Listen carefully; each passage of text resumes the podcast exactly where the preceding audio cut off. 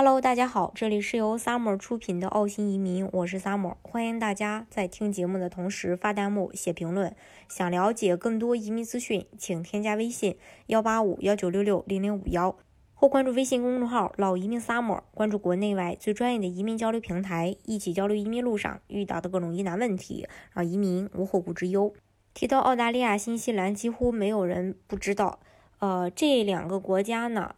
呃，如果是说移民的话，相对国内的申请人来说，还是有一定优势的，因为这个时差上相对来说也会比较小，所以呢，也有很多人呃会呃选择这两个国家。嗯，当然这两个国家的技术移民还是有一些不一样的，像澳洲的技术移民幺八九幺九零都要申请人去满足一个打分。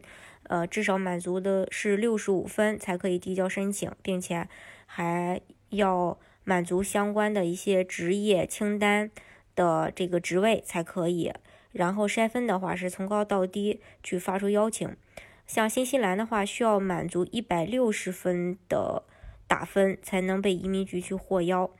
嗯，然后新西兰本地的工作要满足呃职位对应的薪资要求。那为了让大家对这两个国家的这个分这个分数吧，大概有个概念。我们可以先来分析一下澳洲二零二零年二月和新西兰技术移民的一个获邀分数情况。当时，呃，幺八九在二月十一号的时候，获邀名额是一千个，获邀的分数是九十分。像热门专业会计邀分是九十五分，电子工程师是九呃是九十分，其他专业呢？那我们可以再去私聊。新西兰的技术移民的话，在二月十九日共有八百一十份，达到了一百六十分的申请函，当时呢全部获邀。嗯，从这些信息呢，我们大概可以了解到澳洲打分和新西兰打分的一些区别。但是具体哪一个适合你，呃，其实我们还是要从小分区开始判断。首先，年龄上，从申请人的年龄分析来看的话，澳洲更注重二十五到三十二岁拥有学历并且有工作经验的青壮年群体。新西兰对四十岁以下的青壮年群体的打分都是一样的。对于申请人的年龄要求更宽泛一些。如果申请人超过四十五岁，新西兰技术移民的接受度呢会更高。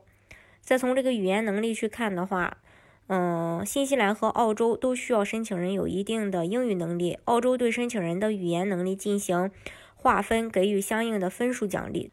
对于英语非常好的申请人，澳洲移民申请更占优势。新西兰对申请人也有语言标准，但是不会考虑小分的差别，并且对在新西兰本地完成相应等级专业课程的学生，可以作为技术移民语言豁免条件。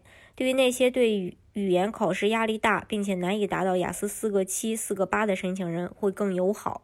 再说学历方面，澳洲和新西兰都认可本地以及海外学历，但加分差异在于硕士和研究生学历的加分区别。在拥有硕硕士学历的学生来说呀，新西兰技术移民能获得更高的移民加分。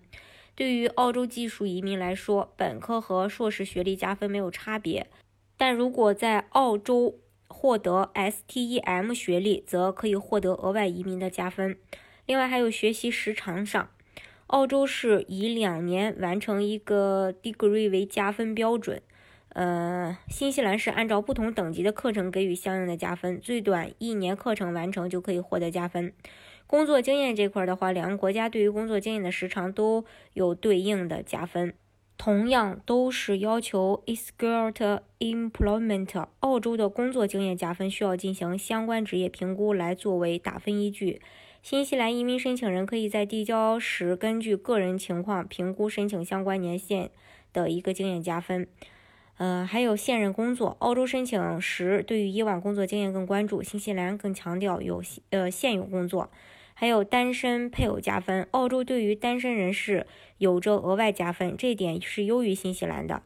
对于想要通过配偶来进行加分的申请人，澳洲和新西兰方面都对申请人有语言成绩、学历以及工作能力上的要求。如果说呃计划呃通过配偶加分达到申请分数线的话，要早安排，早去做准备。其他加分的话，澳洲对于某些特定行业以及研究的。呃，申请人有着额外的优待。对于州担保的申请人，满足条件可以获得五分的额外加分。新西兰也给了紧缺工种上提供了更多的加分，并且给予奥克兰以外就业的申请人提供了满满三十分的奖励。总之吧，澳洲技术移民有对申请人职业的挑选。如果在紧缺职业清单上，那么恭喜你，你可能会离移民更进一步。但需要注意的是，英语能力的加分以及工作经验的加分是关键。如果这两项为主无法满足要求，那在分数从高到低或腰上占不到任何的优势。呃，然后，呃，即使你的分数满足最低要求，一旦后续有申请人高于你的分数，你就会被迫。呃，挪于下位，因为它是择优录取嘛。